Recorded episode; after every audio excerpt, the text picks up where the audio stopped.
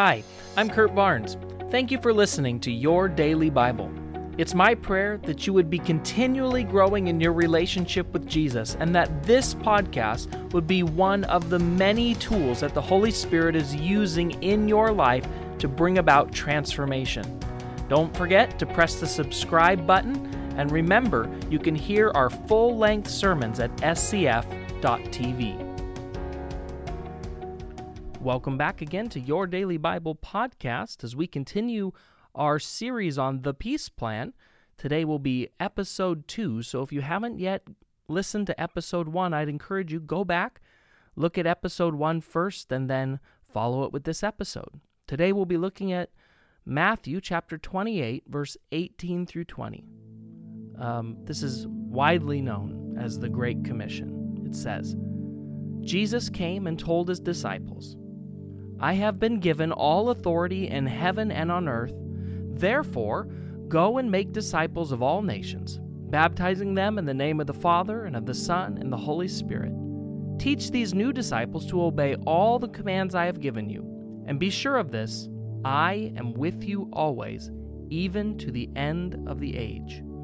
Okay, so you need to understand this. Jesus' last assignment that he gave to his disciples was impossible on their own. There was no way they could possibly take the gospel to the ends of the earth. It was hard enough just going town to town in their local area. There was no way they could do this by their own power. But it could happen through God's power. And God often gives us assignments that when we look at them on the surface, we say, no, no, no, that's impossible. But see, with God, He can make all things possible. 1 Thessalonians 5:24 tells us, "The one who calls you is faithful, and he will do it." You see, it's God's authority and God's power and God's anointing that makes the impossible possible. In your business, in your marriage, in your health, in your relationships, you are going to come up against insurmountable problems. But God is a competent Father. He knows what He's doing, and His heart beats with restoration and reconciliation. He can handle any problem that you throw at Him.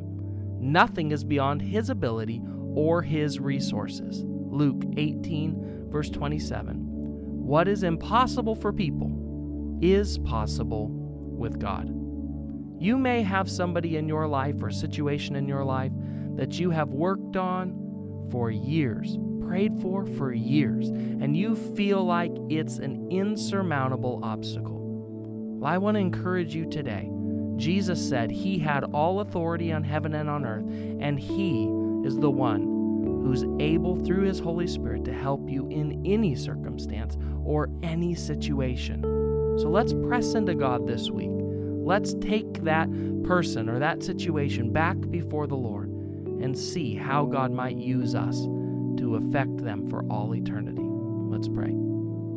God, I thank you that you don't send us out just on a mission that can't be possibly successful, but actually you commission us.